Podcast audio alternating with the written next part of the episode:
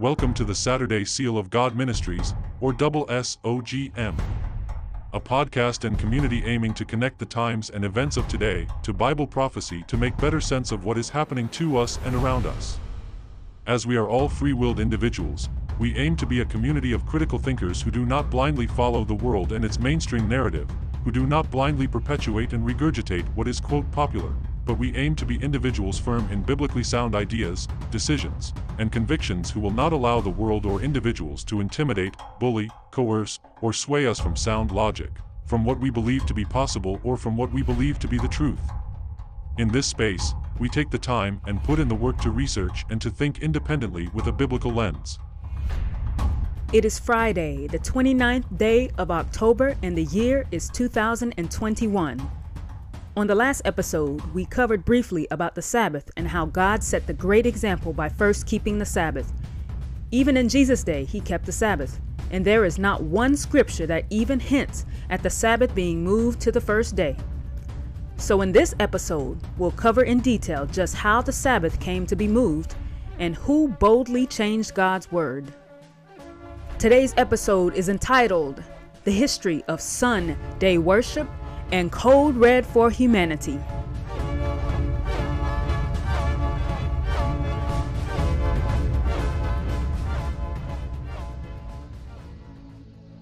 Now for opening prayer. Dear Jesus, please open our minds and our hearts to receive the message being covered today. Please give us discernment so that we may see the things around us on a deeper level. Thank you, and in your name we pray. Amen. So, in today's episode, we will be covering six topics. Number one being God's law and the Ten Commandments story. Number two, where and how Sunday worship got its inception. Number three, breaking down and understanding sun worship, what the number 666 means, and what it represents. Number four, a look at other Sabbath keeping denominations. Number five, Code Red for Humanity. And number six, the significance of the Saturday Sabbath. So let us jump in with number one God's Law and the Ten Commandments story. In the 19th chapter of the book Exodus, the Bible tells us that at this point the Israelite people were in the desert after being enslaved in Egypt. In this chapter, God descended upon Mount Sinai in fire. Verse 18 tells us that its smoke ascended like the smoke of a furnace, and the whole mountain quaked greatly. The Israelites stood at the foot of the mountain, and God called Moses on top of the mountain. In chapter 20 is where God gives Moses his law, and the Bible also tells us that the people witnessed, quote, thunderings, the lightning flashes, the sun, the sound of the trumpet, and the mountain smoking. And when the people saw it, they trembled and stood afar. Verse 19 says, quote, Then they said to Moses, you speak with us, and we hear, but let not God speak with us lest we die. End quote. They were essentially shook and were afraid to speak to God directly. Moses then promptly communicated that the Lord has come to test them, so that, quote, his fear may be before them, so that they may not sin, end quote. Shortly after, God said to Moses to tell them that they may not make for themselves anything to be with God, so no gods of silver and no gods of gold they shall not make for themselves. Instead, God had clear instructions of an altar of the earth that was to be made for him, which they were to sacrifice burnt offerings and peace offerings. Moving to chapter 31, God covers his Sabbath command, which he wrote with his finger, saying in verses 12 through 17, quote, And the Lord spoke to Moses, saying, Speak also to the children of Israel, saying, Surely my Sabbaths you shall keep.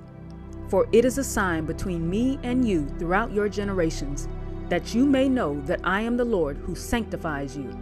You shall keep the Sabbath, therefore, for it is holy to you. Everyone who profanes it shall surely be put to death. For whoever does any work on it, that person shall be cut off from among his people. Work shall be done for six days, but the seventh is the Sabbath of rest, holy to the Lord. Whoever does any work on the Sabbath day, he shall surely be put to death. Therefore, the children of Israel shall keep the Sabbath, to observe the Sabbath throughout their generations, as a perpetual covenant. It is a sign between me and the children of Israel forever. For in six days the Lord made heaven and earth, and on the seventh day he rested and was refreshed. And when he had made an end of speaking with him on Mount Sinai, he gave Moses two tablets of the testimony, tablets of stone, written with the finger of God. End quote. Directly following in the chapter, because Moses had delayed, the children of Israel wanted a statue that they could worship, and it seems to me because they were essentially restless and needed something to do. Their thinking, too, was it had been so long and they knew not what became of Moses. So Aaron started a collection of gold where he melted it down in the statue of a calf. Then in verse 7, the Lord tells Moses to go down, that the people had corrupted themselves. God's wrath burned hot against the people. But after Moses pleaded on their behalf, God's punishment was scaled back. So Moses went down, and he first saw Joshua, who thought there was a sound of war in the camp, only for Moses to approach the camp to determine that it was the sound of singing. He saw the calf and the dancing, and Moses' anger became hot, and he smashed the tablets of the commandments which God had written with his finger. So Moses went before God and offered himself in the place of their sins. But only Jesus could do that. So God said their sins against him would be blot out. He then informed Moses that he would plague them because of their calf worship. As we're aware, shortly after, God instructs Moses to cut two tablets of stone like the first, and to meet him back in the morning at Mount Sinai, where for 40 days God wrote using his finger again the commandments. Now I say, what a powerful story. And the key takeaway I would like to highlight is how much God dislikes other graven images or gods in place of his worship. Now, moving on to number two where and how Sunday worship got its inception. Who changed the Sabbath? So, as previously mentioned, God sanctified and hallowed the seventh day as his holy day. Yet today, Christians predominantly worship on Sunday. So the question is begged who changed the Sabbath and why? I will quote various Catholic priests from their own Catholic publications, and there are 10 of them. Number one, quote, for example, nowhere in the Bible do we find that Christ or the apostles ordered that the Sabbath be changed from Saturday to Sunday. We have the commandments of God given to Moses to keep holy the Sabbath day, and that is the seventh day of the week, Saturday. Today, most Christians keep Sunday because it has been revealed to us by the Roman Catholic Church outside of the Bible. End quote. And that was taken from a publication called Catholic Virginian, October 3, 1947. Number two, quote, written by the finger of God on two tables of stone. This divine code, Ten Commandments, was received from the Almighty by Moses amid the thunders of Mount Sinai. Christ resumed these commandments in the double precept of charity, love of God, and of the neighbor. He proclaimed them as binding under the new law in Matthew 19 and in the Sermon on the Mount, Matthew 5. The Catholic Church, on the other hand, after changing the day of rest from the Jewish Sabbath, or seventh day of the week, to the first, May the third commandment refer to Sunday as the day to be kept holy as the Lord's day. God claims one day out of the seven as a memorial to himself, and this must be kept holy. End quote. And that is from the Catholic Encyclopedia, 1908. Number four, the following is a series of questions and answers by the Archbishop of New York in 1876. Question how do you prove that the church had the power to command feasts and holy days? Answer By the very act of changing the Sabbath into Sunday, which Protestants allow of, and therefore they fondly contradict themselves by keeping Sunday strictly and breaking most other feasts commanded by the same church. Question Have you any other way of proving that the church has power to institute festivals of precept? Answer Had she not such power, she could not have done that in which all modern religionists agree with her. She could not have substituted the observance of Sunday, the first day of the week, for the observance of Saturday, the seventh day of the week, a change for which there is no scriptural authority. End quote. Number five, another series of questions and answers by a Catholic Reverend. Question Which is the Sabbath day? Answer Saturday is the Sabbath day. Question Why do we observe Sunday instead of Saturday? Answer We observe Sunday instead of Saturday because the Catholic Church, in the Council of the Laodicea, AD 364, transferred the solemnity from Saturday to Sunday. End quote. Number six, Protestantism, in discarding the authority of the Roman Catholic Church, has no good reason for its Sunday theory and ought logically to keep Saturday as the Sabbath. End quote. And those were words written in the American Catholic Quarterly Review, January 1883. Number seven, they, the Protestants, deem it is their duty to keep Sunday holy. Why? Because the Catholic Church tells them to do so. They have no other reason. The observance of Sunday thus comes to be an ecclesiastical law entirely distinct from the divine law of Sabbath observance. The author of the Sunday law is the Catholic Church, taken from the Ecclesiastical Review, February 1914. Number 8, quote, Sunday is our mark or authority. The church is above the Bible, and this transference of Sabbath observance is proof of that fact. End quote. Taken from the Catholic Review of London, Ontario, September 1st, 1923. Number 9, quote, Regarding the change from the observance of the Jewish Sabbath to the Christian Sunday, I wish to draw your attention to the facts. And there are two facts. Number 1, that the Protestants who accept the Bible as the only rule of faith and religion should by all means go back to the observance of the Sabbath. The fact that they do not, but on the contrary observe Sunday stultifies them in the eyes of every thinking man. And number two, quote, we Catholics do not accept the Bible as the only rule of faith. Besides the Bible, we have the living church and the authority of the church as a rule to guide us. We say, this church, instituted by Christ to teach and guide man through life, has the right to change the ceremonial laws of the Old Testament, and hence we accept her change of the Sabbath to Sunday we frankly say, yes, the church made this change, made this law, as she made many other laws. For instance, the Friday abstinence, the unmarried priesthood, the laws concerning mixed marriages, and regulation of Catholic marriages, and a thousand other laws. It is always somewhat laughable to see the Protestant churches, in pulpit and legislation, demand the observance of Sunday, of which there is nothing in their Bible. End quote taken from the Catholic Church Extension Magazine, USA 1975. And lastly, number 10, quote, You are a Protestant, and you profess to go by the Bible, and the Bible only. And yet, in so important a manner as the observance of one day in seven as the holy day, you go against the plain letter of the Bible, and put another day in the place of that day which the Bible has commanded.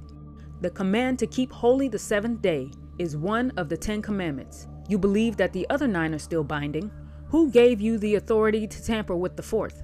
If you are consistent with your own principles, if you really follow the Bible, and the Bible only, you ought to be able to produce some portion of the New Testament in which this fourth commandment is expressly altered. End quote. Taken from the Clifton Tract, published by the Roman Catholic Church, 1869.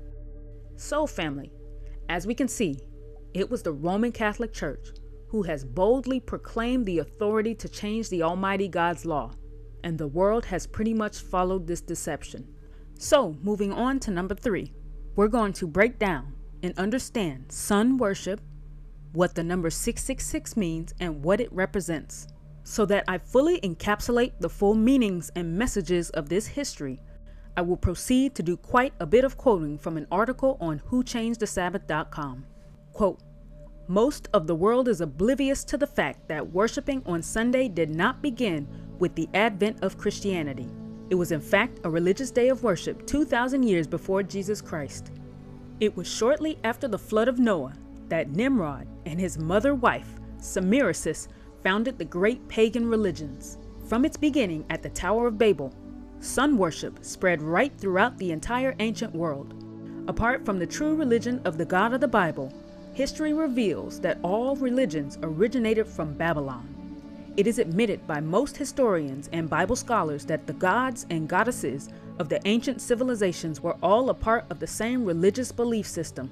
The names of the various deities, however, were different because of the confusing of the languages at the Tower of Babel.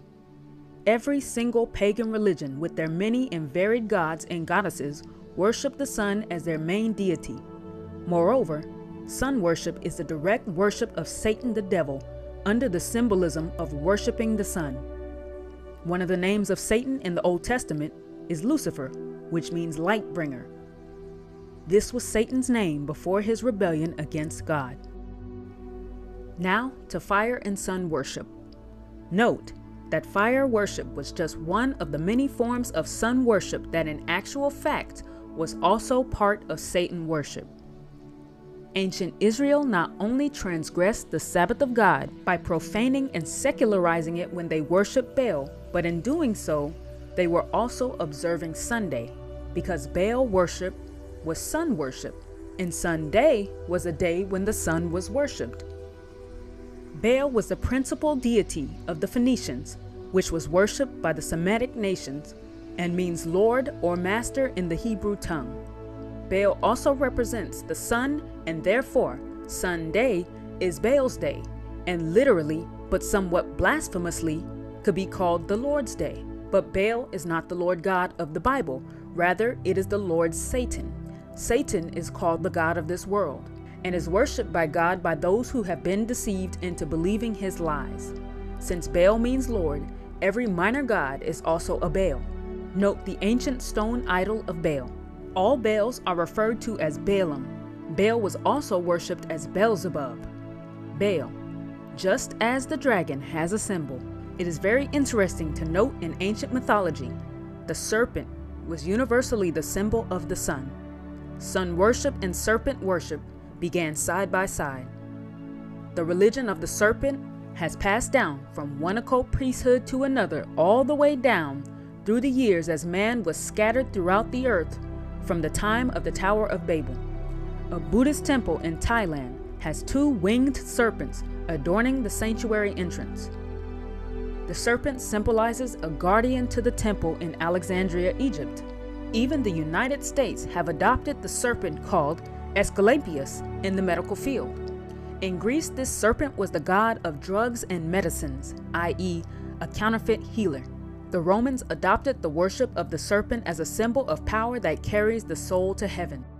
In the Archaeological Museum in Rome, a sarcophagus of the dead has two serpents pulling a chariot taking these people to heaven. Rome also adopted this symbol of the serpent as the healer. Now, on to 666 and the sun worship and why God calls the Catholic Church Babylon. Revelation 13:18 says that mysterious number 666 is the number of the man from the beast power. The book of Daniel explains that a beast is a kingdom, and we know this kingdom is the papal church. Before looking further at 666 being the number of a man, let's find out what the significance of the number of the beast is and why God gave this number to the head of the papal church. We know the mark and the number of the beast are about worship, and we are told not to worship the beast. We also know that 666 is the number of a man heading this power. But what is the origin of this mysterious number 666? Before getting into this extraordinary and fascinating topic, it is very relevant to look at the significance of the Babylonians using the sexagesimal, which is base 60, number system from which comes 60 minutes in an hour, 60 seconds in a minute, 360 degrees in a circle, which is 60 times 6, and 60 degrees in each angle of an equilateral triangle, etc. 360 divided by 10 equals 36, and 6 times 6 equals 36. It is from this that this mysterious number 666 being the number of the beast originated from, which was directly linked with the worship practices of ancient Babylon from around the time of Daniel. The Babylonians worshiped gods that were associated with the sun, moon, planets, and stars involved with astrology. Babylonians were also the principal developers of astrology as we know it today, and it is because of this that the pagan priests wore amulets called sigilla solis, or sun seal, which symbolized 36 constellations. Their system of worship had 36 supreme gods, which included the sun god, which they believed to be the father of all the other gods, and so was supreme over all. The Babylonians also believed that numbers had power over their gods they worshipped, so they assigned numbers to their gods so that they could have power over them.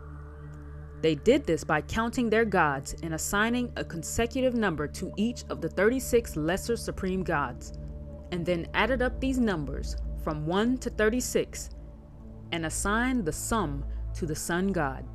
The first god they counted got the number 1 assigned to it, which was also the number for the sun god for the purposes of the counting process. Their second god was assigned to the moon god, and of course, had the number 2 assigned to it, and so on up to the 36 gods. The gods numbered from 3 through 36 were considered the children of the sun god, which included the various stars and constellations that these gods were associated with. The sum of the numbers from 1 to 36, as I'm sure that you have already guessed by now, totals 666 which they also assigned to the god associated with the sun as being the father of all their gods. Note that the numbers 666 and 36 are called summary numbers because they summarize the sum of the number of the gods. 36 is a summary number for the god numbers 1 through 8, while 666 is a summary numbers of the god numbers 1 through 36. They are more commonly called triangular numbers which was an important concept to the ancient Babylonians. Each god has one or more numbers assigned to it, as the sun god not only had the number 666 assigned to it as the sum of the numbers of the 36 gods, but it also had the number 1 assigned to it, which went towards creating the sum of the 36 god numbers. The moon god was assigned the number 2, and it was considered the wife of the sun god.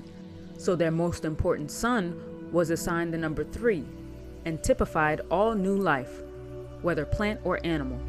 The summary number of all three of these gods was six because 1 plus 2 plus 3 equals 6, as Merle Vance put it, as a summary number of the Father, the Mother, and the Son. 6, therefore, embraced all powers of the three gods. Logically, to swear by the number 6 was to swear by the power of all three of these gods. This was the pagan origin of the Trinity doctrine. While speculative, it is possible that this may have had something to do with the choice of having 36 gods, because 6 times 6 equals 36. The historical background is vital to understanding that sun worship was the dominant religion in all ancient civilizations, and that it spread from Mother Babylon into all countries Rome, Greece, Egypt, China, India, Africa, South America, Mexico, and Europe. Sun worship was a very prominent religion, and Sunday was the main day of worship in the Roman Empire by the time of Jesus Christ, just as it was in ancient Babylon. Most know that English names for the days of the week are pagan names, but did you know that in over 100 other languages in the world, Saturday is still called the Sabbath just as it was named at creation. This dates right back to Babel in Genesis 11, where Saturday was recognized as the Sabbath day and was incorporated into the very name of the day.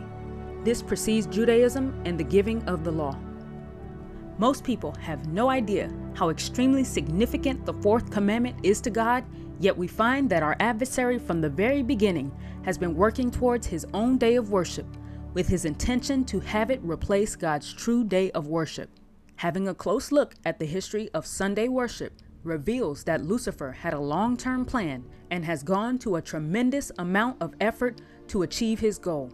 Why would Satan go to so much trouble if the fourth commandment is not pertinent as our adversary would have us believe? Could it be that all ten commandments are to last as long as heaven and earth as Jesus told us? If Christians could only grasp that the fourth commandment is just as much an eternal, moral law as the other nine, our God of infinite wisdom would not place a temporary law in an eternal law, or a law that is not love in a law that is love. Our God is not a fool and is not the author of confusion.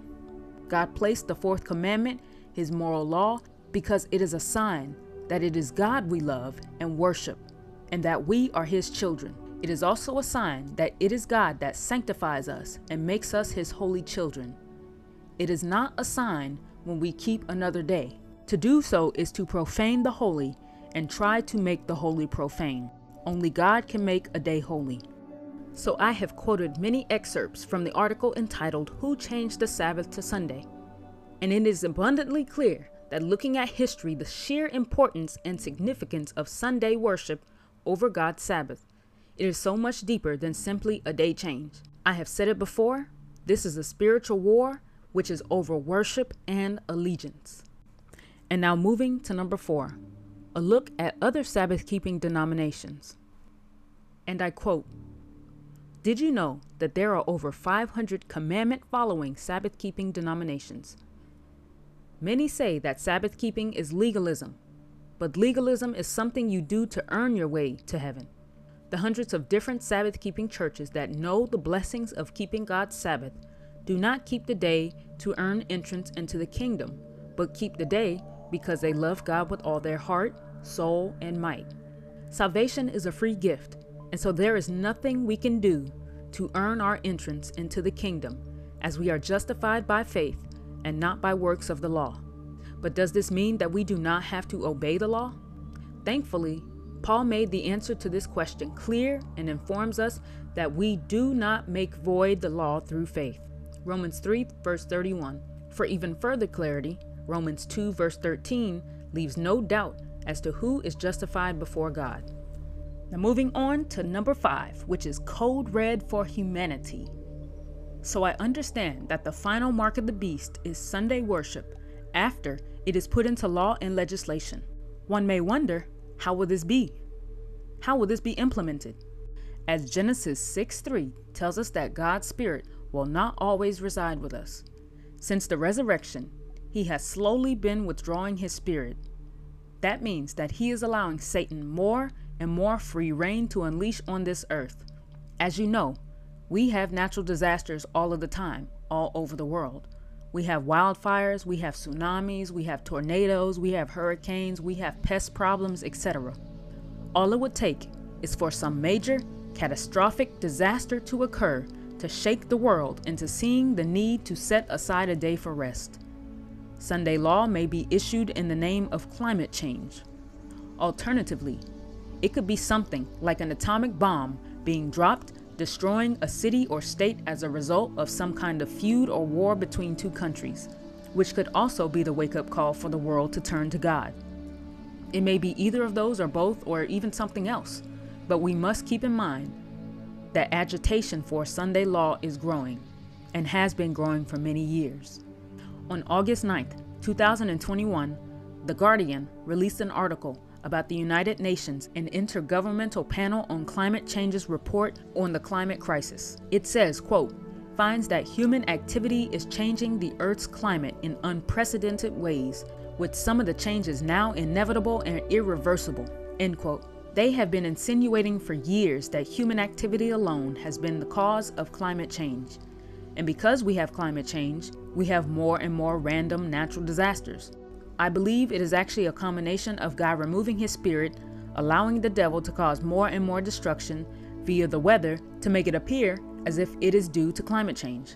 I also believe it is to make it appear as if God is unhappy with the way we have treated the world, his creation, and those disasters are punishment for trashing the earth. According to the greensabbathproject.net, they say, quote, "Is there nothing you can do about the environment? Nothing?" May be one of the best things you can do. One day, every week, do nothing. Take a weekly day of rest. Make it a real Sabbath. For you, for earth, don't drive, don't shop, don't build, don't walk. Eat with friends. Play or read with your kids. Sing, meditate, celebrate contentment. End quote. This idea of a Sabbath A day to rest, to observe, for the environment is already and has been in circulation for many years. As we know, these things usually snowball or grow in increments. The Green Sabbath Project suggests for an individual to choose whatever day they would like. Their aim is to just put this into practice. But it is not hard for one to see how this seemingly good idea could be hijacked and taken to another extreme.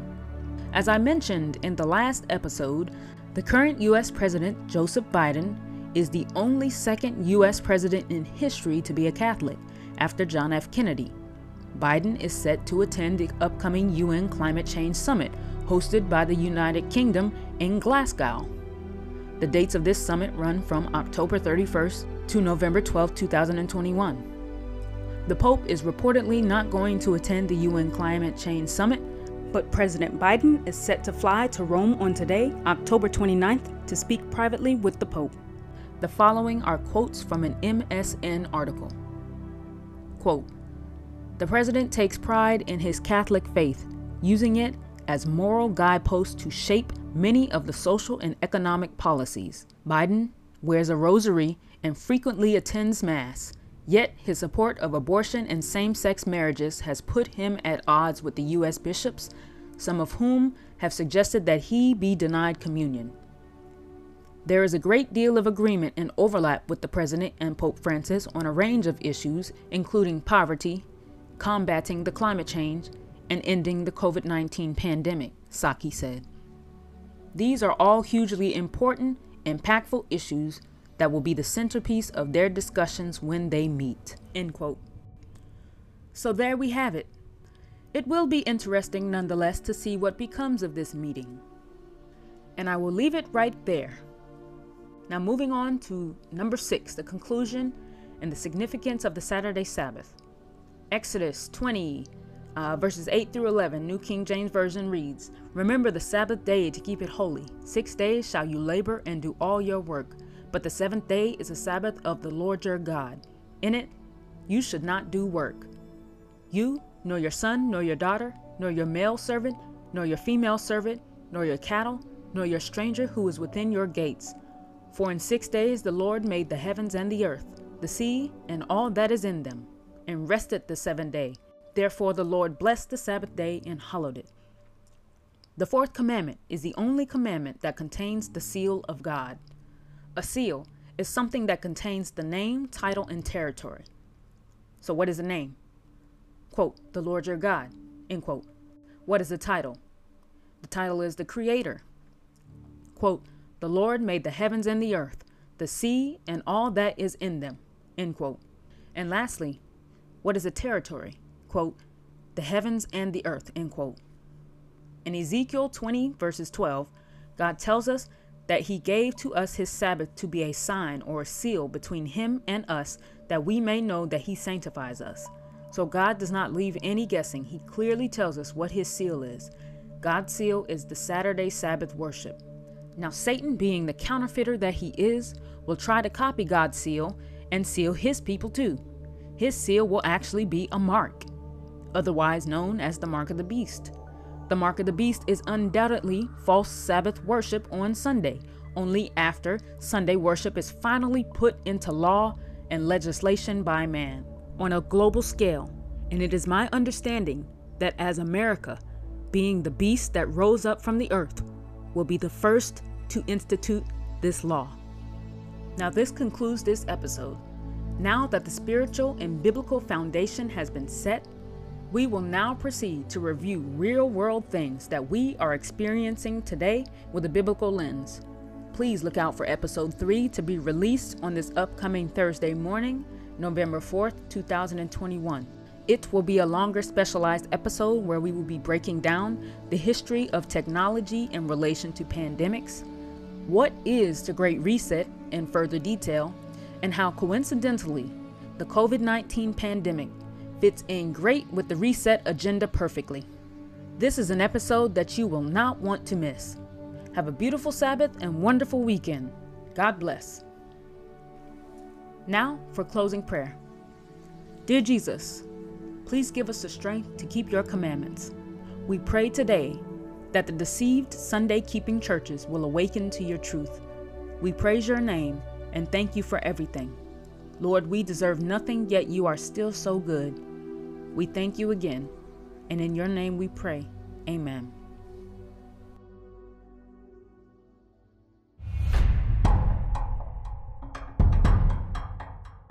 Thank you for listening to the Saturday Seal of God Ministries podcast. We look forward to your prayers, support, and participation. If you do nothing else, please share this link and podcast with others so that the information can spread. Please email us at ssogministries at tuta.io for any inquiries, comments, concerns, criticisms, and or suggestions. Please note that in this podcast description, you will find a link to the document with all sources cited in this podcast episode. Please note that there is not yet a podcast video available for this episode, but we are working on them. Lastly, again please share with loved ones, friends, church family, anyone. May God bless you and keep you until we meet again.